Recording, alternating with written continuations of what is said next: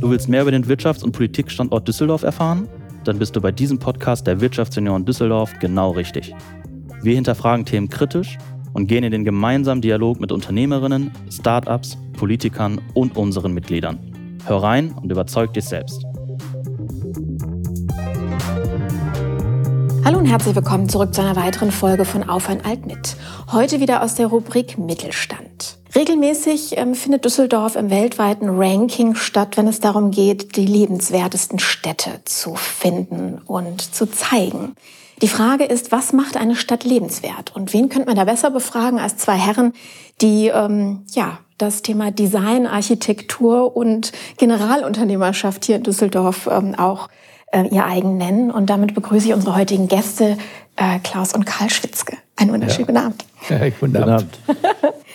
Ähm, wenn wir uns einmal die Stadt oder die Gestaltung der Stadt Düsseldorf angucken, wir haben gerade schon im Vorgespräch gesagt, im Grunde genommen fing es vor 30 Jahren an, als wir die Rheinuferpromenade aufgebaut haben, beziehungsweise den Rhein wieder in, ins Stadtgeschehen Geschehen integriert haben. Ähm, wie sehen Sie die Entwicklung der letzten 30 Jahre, was die, ja, die Lebensqualität der Stadt an sich anbetrifft? Ja, die, die Lebensqualität hat sich eigentlich konstant verbessert in der Zeit. Also es sind ja viele ähm, äh, Sachen städtebaulich passiert. Mhm. Also der Tausendfiesler wurde entfernt und äh, die, die Straße an der Stelle auch unter die Erde gelegt, sodass die Shadowstraße wieder eine Anbindung bekommt an die Kö und die, und die Altstadt. Das war ja immer eine Barriere eigentlich dazwischen. Dann Köbogen 1 und 2 haben das auch nochmal ganz schön verbunden eigentlich. Aber äh, es ist ja auch äh, die, die U-Bahn gebaut worden und ergänzt worden.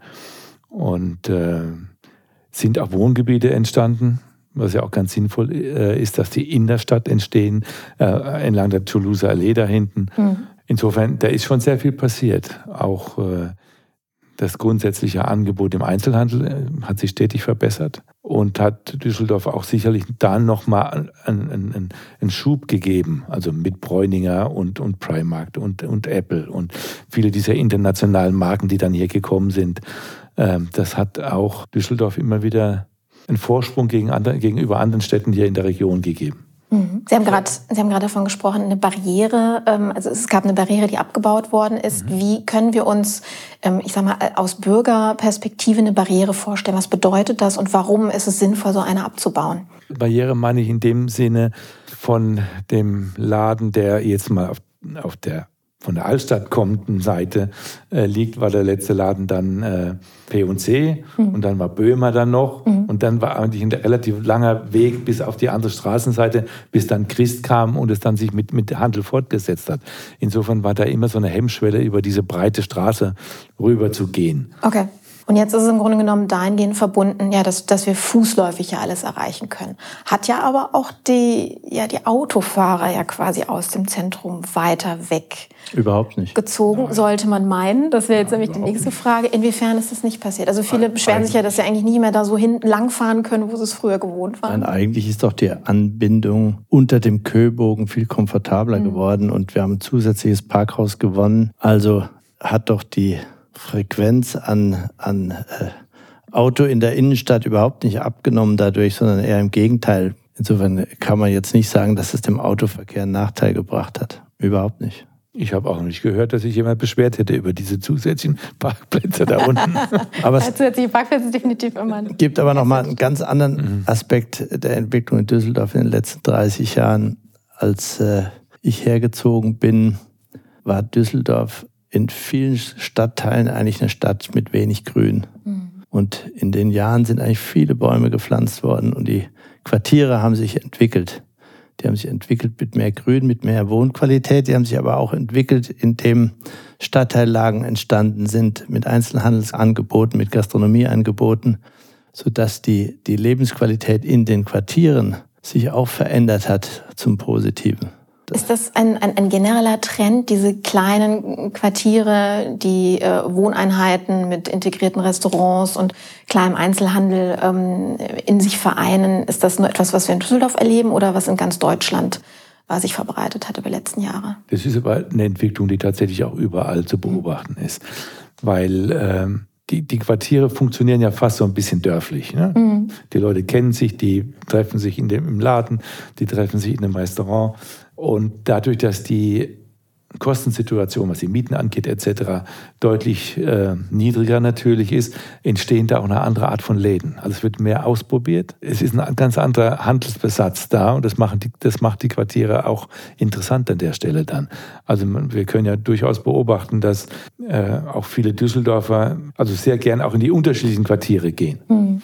Ja, ob das dann jetzt die Loretto-Straße unten ist oder selbst jetzt hier Rätelstraße, Nordstraße, Ackerstraße, aber selbst Oberkassel ist ja auch ein Quartier. Ne? Für sich schon immer so ein bisschen gewesen, ja, das ne? stimmt. Ja, ähm, kommen wir doch mal zum Quartier, was in der Altstadt entstanden ist vor ein paar Jahren. Das ist ja sehr viel Kritik äh, seitens der lokalen ja, Gastronomie auch ja, beschworen hat, im Grunde genommen, weil ja viele da reingezogen sind und gesagt haben, ja, aber es kann doch nicht sein, dass es hier so laut ist und am Wochenende und auch abends an, an der Stelle. Ähm, ist es immer von Vorteil, solche Quartiere dahin zu bauen, wo jetzt nicht unbedingt Wohnfläche sinnvoll wäre? Also, also ich selbst habe mal in der Albstadt äh, gewohnt, mhm. mehrere Jahre. Das hat auch in dieser Phase sehr viel Spaß gemacht, war unglaublich äh, bequem. das stimmt. Und als Single wohnt man und lebt man da gerne. Ich muss aber auch zugeben, dass die Frequenz und die Verdichtung, die der Stadt gefunden, gefunden hat in der Altstadt an gastronomischen Konzepten, das immer weniger lebenswert gemacht hat. Und Inwiefern? irgendwann nimmt es dann auch überhand, dass man dann sagt, eigentlich möchtest du da nicht mehr wohnen. Es mhm. ist so tagesabend touristisch kommerziell, dass es eigentlich kein echtes Quartier mehr ist. Ja, am Ende wohnt man dann auf einer Partymeile. Ja. Ja, mein, äh, ich habe auch lange in der Altstadt gewohnt, aber direkt am Karlplatz. Mhm. Also mit Blick über den Platz. Da hat man das nicht mehr ganz so mitgekriegt. Das war schon ein bisschen am Rande. Ich habe das sehr genossen, weil natürlich den, den Marktplatz vor der, direkt vorm Haus zu haben, das war schon, schon äh, sehr angenehm. Ja, man fällt quasi ins, äh, ins Getümmel hinein, ne, wenn man aus der Tür kommt. Dementsprechend man muss ja, nicht mehr weit hin. Und wenn man eigentlich dann auch jeden Tag mehrmals über den Platz geht, kennt man auch alle, die mhm. da ausstellen sozusagen, die ihre Stände da haben. Und äh, das ist eigentlich auch schön. Sie haben Anfang letzten Jahres ein Buch rausgebracht, die sieben Thesen zum Wandel. Sagten Sie auch, äh, dann kam Corona und es hat sich um einiges mehr gewandelt als das, was Sie beschrieben haben. Was sind denn so die gravierendsten Wandlungen, die Sie sehen, die Corona bedingt hat und die sich jetzt auch die nächsten Jahre fortsetzen werden? Na, Corona hat natürlich ähm, Strukturwandel, die sowieso schon in der Entwicklung waren, vielleicht nochmal verstärkt. Also natürlich hat der Onlinehandel im Gegensatz zu anderen Handelsformaten zugelegt. Das mhm. ist sicherlich eine drastische Entwicklung, die dazu führt, dass natürlich bestimmte Stadtteillagen auch darunter leiden oder bestimmte Handelsformate darunter leiden. Das haben wir so vielleicht nicht vorausgesehen, aber dass diese grundsätzliche Richtung, dass Onlinehandel zunimmt, weil es eben für den Konsumenten viele Vorteile bietet, äh, das war schon absehbar. Eine zweite Entwicklung, die vielleicht sich nochmal verstärkt hat, die wir aber eigentlich auch schon so gesehen haben, ist, ähm, dass äh, das Land, also das Umland, Umlandgemeinden um Metropolen eigentlich wieder Rückzug in, in den ländlichen Raum profitieren wird. Mhm. Das ist ja eigentlich auch so eingetreten hat er nochmal einen zusätzlichen Schub bekommen über Corona. Insofern äh, ist es eher die Frage, was diese Gemeinden bieten müssen in Zukunft, damit sie attraktiv sind. Also, dass mhm. es nicht nur aus einer gewissen äh, Not geboren ist, dass die Leute dahin ziehen, weil äh, Mieten in den Metropolen so, so äh, steigen und äh, der Wohnraum zu beengt ist und man in der Pandemie dann eben viele Familien gesagt haben, ich will ja doch irgendwie einen Garten haben und nach draußen gehen können und mhm. so weiter. So, also insofern, äh, was müssen diese Gemeinden bieten? Umgekehrt, was muss die Metropole bieten, dass sie auch attraktiv sind, äh, ihre Bürger wieder zurückzugewinnen. Das ist, ist so ein Thema, äh, was spannend eigentlich im Moment ist. Ja, man kann ja ganz gut beobachten, auch die Immobilienpreise gehen ja auch in, der, in, dem, in dem ganzen Speckgürtel um die Metropolen mhm. hoch. Das geht ja so bis zu einer halben Stunde Fahrzeit, äh, ist das ja zu beobachten. Nimmt man auch gerne in Kauf. Na, vor allen Dingen jetzt, wo natürlich das Homeoffice als ein stark wahrnehmbares Konzept ja auch angenommen wird von Firmen, beziehungsweise angeboten werden muss von vielen Firmen, eigentlich von allen Firmen im Grunde genommen, ist das mit der täglichen Pendelei eben nicht mehr so das Problem für viele. Ja. Aber ich meine, wir haben ja nicht unbedingt viel Leerstand, was Wohnungen in Düsseldorf anbetrifft. Also eigentlich ist die Stadt ja gut besetzt. Jetzt haben wir in den, in den letzten Jahren, gerade Sie hatten es angesprochen, ähm, in der Innenstadt die Barrieren weggenommen, dementsprechend äh, schöne, nicht nur Laufwege, Flaniermeilen, sondern eben auch schöne Plätze geschaffen. Nur, wenn man da jetzt mal so durchläuft, Wochenende oder auch tagsüber, so bis auf den, man tut von einer Ecke zur anderen, weil man irgendwo hin muss, äh, Tourismus ist, findet da nicht viel statt. Hat die Stadt da was falsch gemacht oder sind wir einfach ähm, eine andere Kultur, wenn man zum Beispiel Frankreich vergleicht oder Italien oder Spanien, also mehr so die, wo viel Leben halt auch draußen stattfindet? Ja, die Planungen sind natürlich schon etwas älter. Mhm. Wir haben ja lange, lange Realisierungszeiträume. Von wie vielen Jahren sprechen wir da? Das kann ich gar nicht genau sagen, aber ich kann mir vorstellen, dass so eine Planung über die Schadowstraße äh, äh, mit Sicherheit zehn Jahre und älter ist. Mhm die ist ja noch sehr stark unter dem Aspekt geplant, dass die Einzelhandelsfußgängerfrequenz immer weiter zunehmen wird. Insofern haben wir einen Bewegungsraum für, für Fußgänger geschaffen in einer Dimension, wie sie heute eigentlich nicht mehr gebraucht wird. Sie ist eigentlich am derzeitigen Bedarf vorbei geplant. Und was muss man jetzt verändern? Naja, im, im Wesentlichen, wenn man da durchgeht, merkt man einfach, es ist einfach eine große versiegelte Fläche. Mhm.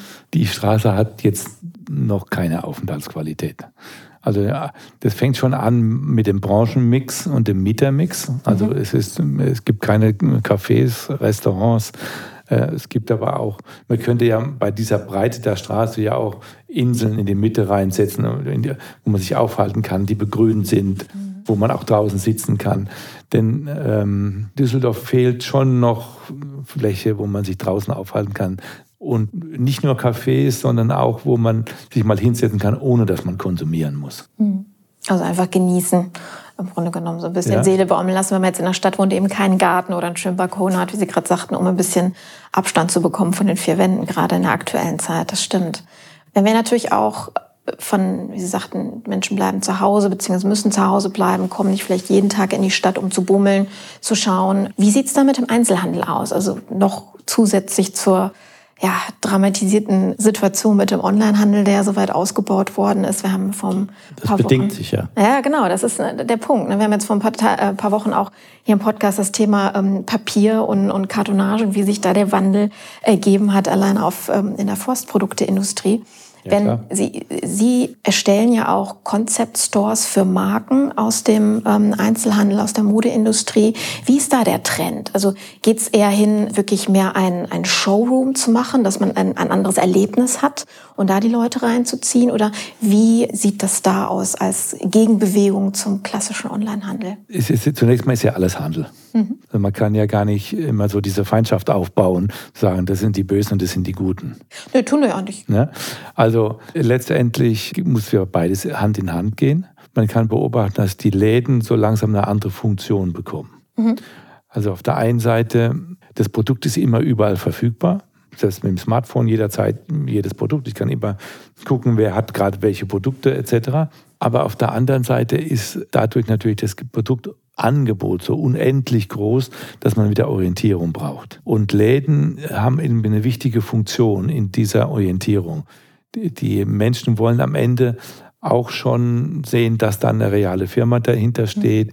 Wir müssen mit Läden diese Marken dann auch erlebbar machen. Mhm. Dabei ist es eigentlich egal, ob das ein Händler ist oder ob es eine Marke ist. Mhm. Ja. Nehmen wir mal das Beispiel aus, äh, aus der Modeindustrie, also Modemarken.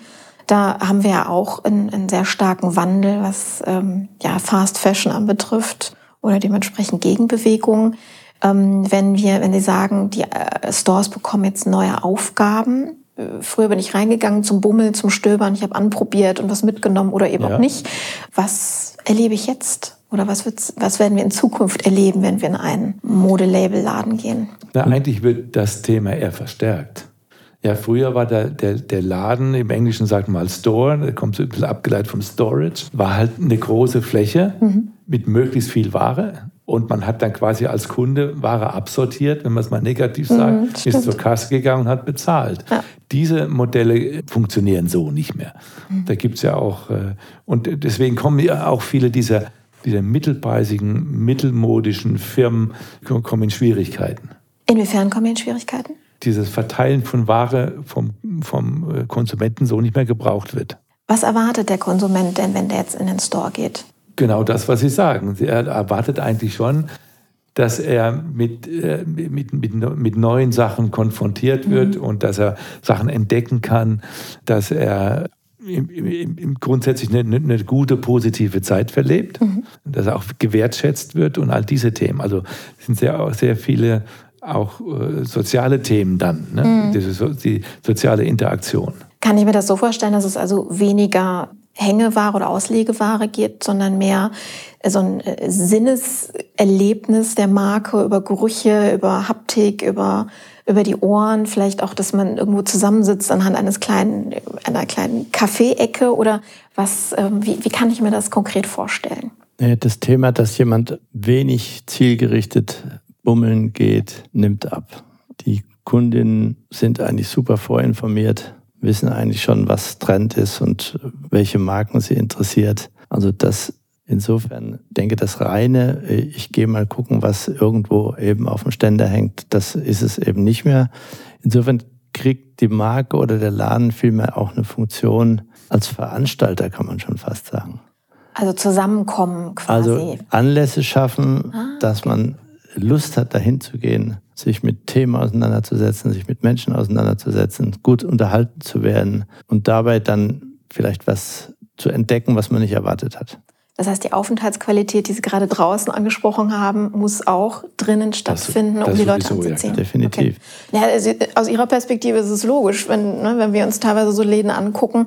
Äh, und Sie haben gerade Bräuninger angesprochen, wenn ich den PMC anschaue, dann bin ich ne, über mehrere Etagen ja auch erschlagen von Klamotten, wo ich ja, wenn, wenn ich mir alles angucken würde. Das ist ja noch das alte Store-Modell. Genau, ne, also wo ich wirklich erstmal ja. mich orientieren muss, was brauche ich denn, was will ich denn? Und äh, mal bummeln ist, also da kann man ja Tage drin verbringen. Wenn ich mir dem gegenüber gegenüber, sind wir da in diesem Mittelsegment, was Sie angesprochen ja. haben? Was steht dem dem gegenüber, wenn wir jetzt im Luxus-Erlebnissegment sprechen würden? Ich kann Ihnen mal auch ein Beispiel geben, was ein Laden ja auch leisten muss, das Gefühl zu geben, das richtige oder ein gutes Produkt gekauft zu haben. Also wir haben jetzt zum Beispiel in Paris für Dyson einen Laden gemacht mhm. und Dyson ist ja ein erklärungsbedürftiges Produkt. Sie können ja einen Föhn für 35 Euro kaufen, für von mir aus 65 Euro oder eben auch für, für, für 200, 300 Euro. Oder 500, teilweise ja. bei Dyson. Ja, wenn Sie dann sehen, wie das erklärt wird, fast wie in einem Museum, dass der, der große Motor da überdimensional als Modell da steht und äh, das gibt einem den, ein, ein Gefühl, dass das ein guter Kauf war. Ja? Also es ist ein Erlebnisstore, aber die Produkte werden sehr, sehr schön erklärt und am Ende ist es auch dann egal, ob das Produkt in dem Laden gekauft wird oder ob ich dann den Online-Order bei einem anderen Händler kaufe. Für Dyson ist das egal. Mhm. Also der Laden ist, vermittelt einem eigentlich den Grund, warum er das Produkt kauft. Interessant, früher war es genau umgekehrt. Ne? Den Grund hat man sich in der Presse durch äh, ja, klassische ähm, ne, Stiftung Warentest beispielsweise geholt, gerade bei Elektroprodukten, mhm. und ist dann in den Laden gegangen und hat sich das nochmal zeigen lassen und dann mitgenommen. Und jetzt hört sich das ja fast umgekehrt an, an der äh, Stelle. Sollte man nicht meinen, dass, dass man einen Staubsauger, einen Föhn und all solche Produkte so zelebrieren kann, dass die Leute mit Begeisterung da durchgehen und sagen, boah, was ein geiler Laden ne? Mhm. und, und was ein tolles Produkt. Heißt das ein bisschen, dass Apple, die ja vor vielen Jahren mit so einer, mit einem Store-Konzept angefangen haben, Vorreiter waren für die Generation der Ladenkonzepte, die jetzt folgen wird? Die waren in einigen Dingen Vorreiter, wobei auch Apple ja über die Jahre die Konzeption verändert hat, weil als sie angefangen haben, Retail zu machen, war es in erster Linie ein Zelebrieren von Marke und Produkt. Mhm. Und inzwischen ist ja die neueste Store-Generation, die jetzt schon einige Zeit gebaut wird, viel stärker darauf ausgerichtet, Menschen zusammenzubringen und eine Community zu feiern. Also insofern ist da ein Strategiewandel auch da in, in Richtung weg von Kathedrale hin zu Aufenthaltsqualität und öffentlicher Raum. Was halten Sie von, von diesen Schaufenstern, die ja jetzt auch äh, gerade diese kleinen Läden, die zum Beispiel in Düsseldorfer Altstadt aufmachen, die klassisch Instagrammable sind, ne? wo sich Scharen von jungen Leuten vorversammeln, um Fotos zu machen, aber nicht reingehen. Frage ist, verstehen Sie nicht, worum es in dem Laden geht oder möchten Sie gar nicht kaufen? Werden Sie nicht angesprochen ist durch Ist im Moment gar nicht wichtig. Sondern? Da geht es um Spaß der Inszenierung. Mhm. Das ist die Ästhetik der Reiz. ja, es ist ja wie, wie, wie ein schönes Bild. Mhm. Was hat denn der, ähm, ja, der Storebesitzer, der Einzelhändler in dem Moment davon? Gesehen davon, dass er in sozialen Netzwerken stattfindet, aber viele sagen, es bringt uns dahingehend nicht wirklich Kundschaft. Das Was kommt ja darauf an. Das kommt ja darauf an, ob er relevanten Onlinehandel macht und den Onlinehandel eben auch äh, zum Teil über die sozialen Netzwerke abwickelt, mhm. dann macht es durchaus Sinn. Wenn er das aber gar nicht tut, dann hat er vielleicht viel Aufmerksamkeit, aber keine Kunden. Ja. Also bleiben wir mal bei den kleinen Läden. Also ein Bräuninger hat ja wahnsinnig viel Platz, um zu inszenieren an der Stelle. Wenn wir jetzt so in, in einen kleinen Altstadtladen gehen, wo ja der Platz gar nicht gegeben ist, was kann denn da ein, ein Storebesitzer machen oder auch diejenigen, die sagen, ich, ich möchte jetzt ein Ladenlokal aufmachen, Dementsprechend, ähm, worauf müssen die achten? Oder wie können sie auch kleine Plätze mit einer Aufenthaltsqualität ausstatten, sodass sie eben zum, zum Meeting Point werden, wie Sie es gerade erwähnt hatten? Also ich würde da mal weniger auf die Altstadt abheben, weil das ja eine sehr touristische Angelegenheit ist, sondern mehr auf die, auf die Stadtquartiere. Und Na gut, aber das ist natürlich ein schönes Beispiel, weil eben der Platz so sehr begrenzt ist. das ist aber in den, in den Quartieren, in Quartieren okay. nicht, nicht anders. Also da wird man seltensten Laden über 150 Quadratmeter finden. Das ist meistens viel, viel kleiner. Und äh, da geht's ja gar nicht so sehr um, um Onlinehandel schon gar nicht oder in, in, in seltenen Fällen. Es geht da vielmehr um äh, Individualität und Authentizität. Also die Person, die den Laden betreibt, muss schon für was stehen. So wieder und beim die, Thema Marke. Und die Leidenschaft, wofür die Person steht, muss im Laden halt spürbar werden. Und da geht es dann um das besondere Produkt, um die Einzigartigkeit. Mhm. Und solche Läden können dann aber auch wieder Online-Geschäft entwickeln. Das sieht man ja ganz gut in Düsseldorf an einem Golden Rabbit zum Beispiel. Mhm. Das ist ja ein Laden als, als äh, Spezialgeschäft für urbanes Gardening, hat es ja durchaus ein Standing und wird angenommen und online, soweit ich weiß, noch mehr wie, wie stationär. Ich höre also raus, mal zusammenfasst, Kultur ist wichtig. Zielgruppenbezug ist wichtig. Also wir, wir, wir, beziehen uns nicht auf alles nach dem Motto, wer vorbeikommt, äh, kommt halt rein, sondern dass man ganz speziell sich auch da platziert, wenn man denn ein Ladenlokal aufmachen will, wo ne, das Quartier dann auch den richtigen Spirit hat, die richtigen Werte auch verfolgt, Absolut. um ähm, authentisch, wie Sie sagten, als Marke und damit auch mit einzigartigem Nutzen Argumentation auch darzustellen. In den Quartieren ist es halt auch sehr persönlich. Mhm. Ja, das heißt, äh, man spürt die Leidenschaft des Inhabers in aller Regel. Ja, und, und die, die, die Konzepte sind ja sehr, sehr spitz definiert. Mhm. Ja, also das, was, was man früher gemacht hat, möglichst viel zu zeigen und der Kunde soll reinkommen, sich was aussuchen. Das findet man ja da gar nicht. Da ist ja so, jeder Laden ist, ist eigentlich relativ, in jedem Laden ist schnell erkennbar, wofür steht der Laden. Ja, mhm.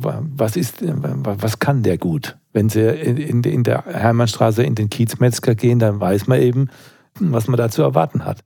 Und deswegen gehen die Leute auch dahin. Also es entstehen da eigentlich viele Spezialkonzepte. Hat Corona und der lange Lockdown, wo viele wo ja eingesperrt waren oder die, die jetzt Single, wir haben ja sehr viele Single-Haushalte in Düsseldorf, für diese Vereinsamungszeit ja auch hatten, dieses Thema individuell auf eine Person eingehen, deswegen noch eine größere Relevanz? Würden Sie da einen Zusammenhang sehen oder ist das unabhängig voneinander? Naja, grundsätzlich auch bei den großen Läden ist die personelle Ausstattung zunehmend wichtig. Mhm. Ja, man hat eigentlich in den letzten Jahren zu viel am Personal gespart und äh, selbst bei, bei, bei Läden wie P&C hat das ja auf die Fläche, aber auch auf den Umsatz bezogen ja eher abgenommen. Und das ist eigentlich eine, eine, eine fatale Entwicklung. Ja, man war immer auf sich alleine gestellt. Die, ja, die, ich glaube, die Leute wollen vor allen Dingen auch in, in Läden gehen, um auf Menschen zu treffen. Mhm. Und zwar durchaus auch auf andere äh, Kunden. Weil es ist ja manchmal schön zu beobachten, wenn Kunden miteinander ins Gespräch kommen, ist ja auch toll. Es ist ja nicht nur, dass man jetzt zwischen, zwischen einem, einem, Verkäufer, Berater und auf der anderen Seite einem Kunden ein, ein Gespräch hat. Hm. Also die Pandemie, um dann nochmal auch konkret auf die hm. Frage einzugehen, hat ja einen Aspekt zutage gefördert, der vorher vielleicht nicht so ganz klar war, dass Kunden sich darüber bewusst geworden sind, auf welche Länder sie nicht verzichten wollen. Also es gab ja zum Beispiel diese Solidarität mit Buchhändlern, gerade mit kleinen Buchhändlern und Buchhändlerinnen, wo äh, dann äh, im Grunde genommen, äh, die ihre Bücher im Zweifelsfall irgendwo in einem Nachbarladen ausgelegt haben oder übergeben haben oder auf der Straße übergeben haben oder mit einem Fahrrad ausgeliefert haben. Auf jeden Fall haben die Kundinnen die Händler gefunden und der Händler hat den Kunden, die Kundinnen gefunden. Mhm. Also das hat dann funktioniert trotz des Lockdowns. Und ich glaube, da tun sich natürlich Store-Konzepte, die auf Persönlichkeiten beruhen, viel, viel leichter als äh, anonymisierte Filialkonzepte hm. die diese Solidarität nicht erfahren. Können das denn große Marken auch umsetzen? Das können ja, sicherlich große Marken auch umsetzen. Das ist eine Frage am Ende natürlich ja, des Aufwands, äh, den sie bereit sind zu, zu fahren in ihren Marketingmaßnahmen. Ja, klar. Ja, auch eine personelle Sache. Ne? Man muss ja Mitarbeiter finden, die auch so identifiziert sind mit der Marke, dass sie eben diesen ja quasi Inhabercharakter denn in dem Moment ja auch darstellen, dem, ne, wie Sie sagt, man kommt zu jemandem, man kennt ihn oder sie und ähm, hatte natürlich auch eine, eine Art von persönlicher Beziehung in diesem Moment. Oder? Ja, das Erschreckende ist ja, das war in der Vergangenheit schon so und das ist immer noch so, dass gerade im Bereich der Luxusmarken, die ja schon viel weiter sind und weiter waren in der persönlichen Ansprache ihrer Kunden. Die haben ja schon immer im Grunde genommen ihre Kunden besser gekannt als mhm. äh, viele Händler, die im mittleren Marktsegment unterwegs sind und eigentlich blind gefahren sind. Mhm.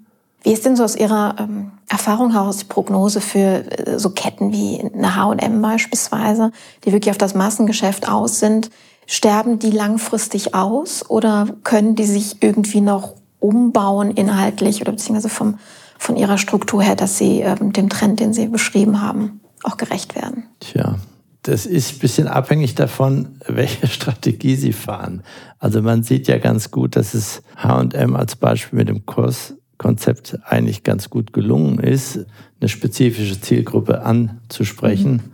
und inzwischen international gesehen doch eine be be beträchtliche Größe eigentlich gewonnen hat mit einem Nischenkonzept. So umgekehrt ist es mit dem klassischen H&M-Konzept ist es eine Frage, wie weit wollen Sie denn nach unten gehen? Mhm. Weil grundsätzlich ist es so, dass äh, dieser mittelmodische, mittelpreisige Bereich ja schrumpft. Mhm. Aber schon seit Jahren. Ja. Das ist ja schon seit bestimmt 15 Jahren zu beobachten. Das hat man sehr lange noch versucht aufzuhalten, indem dann diese Marken, die ja eigentlich schwerpunktmäßig Großhandel gemacht haben, also Wholesale gemacht haben, in, in eigenen Retail investiert haben mhm. und, und schwindende Umsätze im Wholesale-Business über eigenen Retail aufgefangen haben. Das hat natürlich auch nur ähm, bedingt funktioniert am Ende. Wir können ja jetzt sehen, dass im Premium-Luxusbereich Wachstum da ist und auch im, im, im Discount-Bereich. Mhm. Wobei die Discounter auch nicht mehr so, die Discounter sind, wie das noch vor 20 Jahren waren. Die sind schon wesentlich besser geworden. Das sehen Sie im Food-Bereich ja auch. Definitiv. Gucken Sie mal, was Lidl, was die für ein auch qualitatives Wachstum hatten in den letzten Jahren. Eigene Bioabteilung beispielsweise und ja. ähnliches, ja. Das stimmt. Und, und in dem, in dem, äh, in dem Textildiscount hat Primark sicherlich auch da nochmal eine andere Qualität reingekriegt. Wenn, denn anders als die Mitbewerber haben die ja doch einen relativ guten Laden gebaut und mhm. mit, einem normalen, mit, einer, mit einer normalen Warenpräsentation, also Merchandising-Technik und mit genug Personal etc. Und, und, und mit einer Aufenthaltsqualität mhm. und äh, sodass die Leute, die bei Primarkt einkaufen gehen, sich nicht als äh, Discount-Kunden gefühlt haben, sondern als Smart-Shopper. Also das ist ne, Emotional. von, der emotionalen mhm. Bindung an, an die Marke. Ne? Auch wenn Primark in Deutschland sicherlich nicht so erfolgreich war wie im Rest Europa. Sehr spannend. Ja, und die Frage, die sie natürlich schon stellt, auf das jetzige Jahrzehnt betrachtet, inwieweit der gesellschaftliche Wertewandel, was die Nachhaltigkeit angeht, äh, natürlich diese äh, Konzepte, die auf Massenkonsum ausgelegt sind, dann doch mhm. langfristig beschädigt. Mhm. Weil da ist ein Widerspruch in sich. Absolut. Und den, das werden die auch nicht auflösen können. Auch nicht mit einer Bio- oder eben das äh, Bio-Cotton-Abteilung oder was auch immer. Das ist alles Unsinn. Eigentlich geht es um weniger und nicht um mehr. Wenn Sie jetzt noch so an unsere Hörer, der Mittelstand in Düsseldorf, mhm. mal so einen Appell geben, worauf sollten Sie in Zukunft achten? Was würden Sie ihnen empfehlen?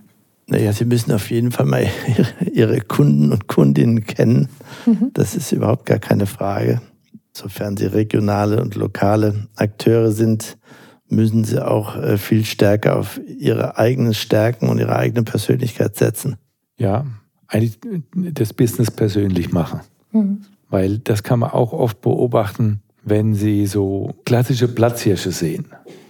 Dass die erste Generation, die das aufgebaut hat, die standen auch für ihr Business und ihren Laden und ihr standen Produkt. auch selber im Laden. Standen auch selber im Laden, haben alle mhm. Kunden gekannt und die waren eine Größe im Markt. Ja? Mhm. Die waren also eine fast eine öffentliche Person. Mhm. Die gab es halt überall. Ja, gucken wir uns Josef Hinkel an, das ist ein wunderbares Beispiel dafür ja. in Düsseldorf. Und, ne? und die nächste Generation, die dann ganz anders ausgebildet ist, studiert hat, etc., die fangen auf einmal an, das Business über Zahlen.